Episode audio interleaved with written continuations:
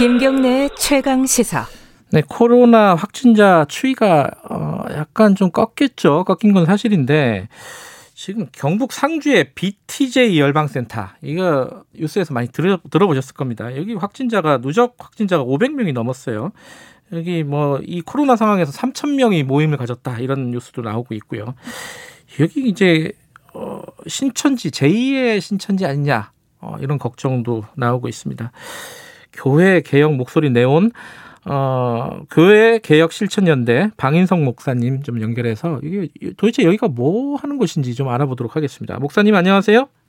네, 수고 많으십니다. 예, BTJ 열방센터 이게 좀 생소한 이름이에요. 이게 네, 무슨 뜻이고 뭘 하는 곳입니까?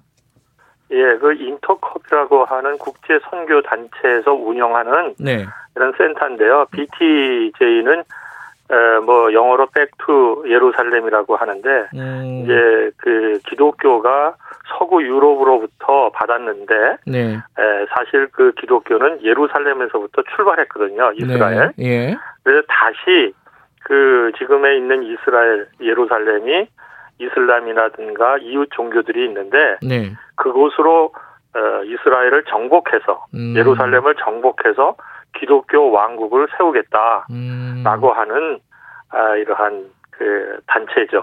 열방센터는 뭐예요? BTJ나 그 이제 열방이라는 말은 뭐 네. 모든 세계를 말하는 것인데. 아, 그래요? 음. 예, 그래서 이제 특별히 이 단체는 아, 그 이슬람을 믿고 있는 기독교를 반대하는 아, 그러한 국가들, 음. 중동 국가들을 상대로 해서 네. 이제 그 기독교 왕국을 세우겠다라고 하는 음. 것이죠. 그게, 그게 바로 이제 온 세계를 기독교 음. 왕국으로 세우겠다라는 그런 센터, 열방 센터를 음. 의미합니다. 그 이슬람 쪽에다 선교를 하자 이런 운동도 하고 있는 거네요. 이쪽 인터콥이라는 곳에서는. 네, 그렇죠. 이제 음. 이슬람이 음. 가장 그 기독교 어, 그와는 이게 대치되는 어, 점이라고 보고 있습니다. 그 음. 그 이제 이런 그 극 우 기독교 어, 세력들이 네. 이제 이렇게 보고 있는데 에, 그 이웃 종교들에게 이제 공격적 선교를 해서 음흠. 그들에게 마구 어, 이제 종교 분쟁을 일으키고 음. 땅밟기를 하고 에, 그막 한국에 있는 청년들을 에, 데리고 가서 그 막 순회하고 아무 집이나 들어가서 그냥 예수 믿으라고 하면서 예. 에, 이제 하는 그런 에, 공격적 선교로 마찰을 많이 있고 우리 그 외교부에서도 굉장히 예. 에, 걱정을 많이 했었던 음. 이런 단체죠.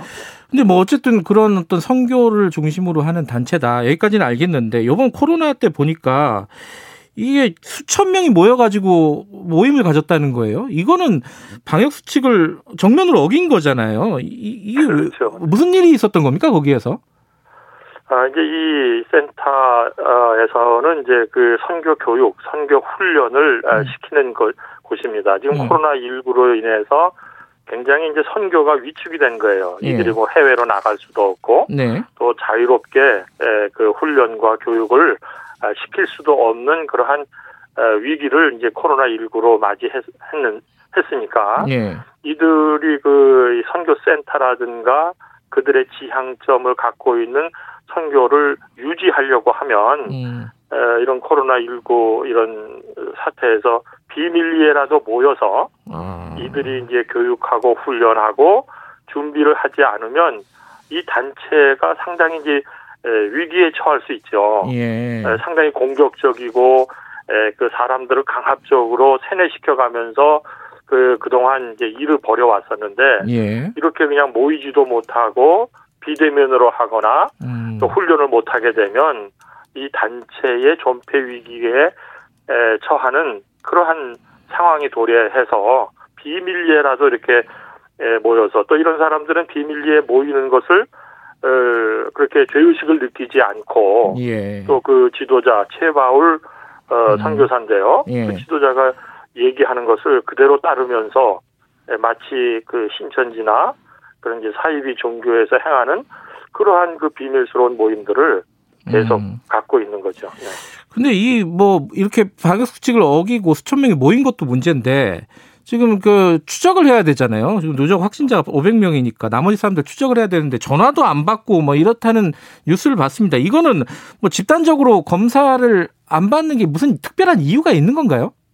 에, 이제 뭐 이들이 주장하고 있는 에, 그 신학 신앙적인 그 사상이 굉장히 위험한 에, 그 시한부 종말론을 갖고 있습니다. 에, 그래서 이 에, 세계를 바라보는 시각이라든가 아하. 지금 현 시대를 바라보고 있는 이런 것들이 극단적 종말론에 이제 사로잡혀 있죠. 이게 사실 우리 주요 교단에서 예. 어, 최바울 선교사나 인터콥에 대해서 굉장히 그 시정 명령도 했었고 음흠. 그리고 그 교회의 에, 교인들에게 금지 명령도 어, 음. 교류 명령 교류를 금지하라는 명령도 내렸 내렸습니다. 그러니까 음. 이들이 이런 그 극단적 종말론에 사로잡혀 있다 보니까 음흠. 에, 그 에, 마치 에, 지난번 신천지 그 사이비 에, 단체에 있는 사람들처럼 음흠. 이제 자신들이 에, 굉장히 박해를 받고 있거나 에, 또는 에, 그런 어떤 잘못된 에, 그런 거짓 가짜 뉴스에 이제 매몰돼서 음. 종교 중독에 빠진 이런 상 어, 상태를 에, 보여주면서 피해 다니고 음흠. 아, 이게 피해 다니고 안 받는 것을 마치 신앙의 우월이 우월한 것처럼 네. 또는 그 박해를 받고 있어도 믿음으로 이겨나가는 것처럼 이제 이런 단체에서는 가르치고 또 주장하고 있으니까 아, 이런 그 방역 당국에 이것도 피해가고 있는 것 같습니다. 그러니까 코로나 를 바라보는 시각 자체가 좀 다른 것 같은데 이게 보니까 이제 빌 게이츠 같은 사람들이 코로나를 퍼뜨렸다 이런 음모론이 그냥 우스갯소리가 아니라 그 네. 대표의 뭐 설교에서 이런 얘기까지 했다면서 이건 왜 이런 얘기를 하는 거죠? 그러니까 이제 이 최바울 그 대표가 네.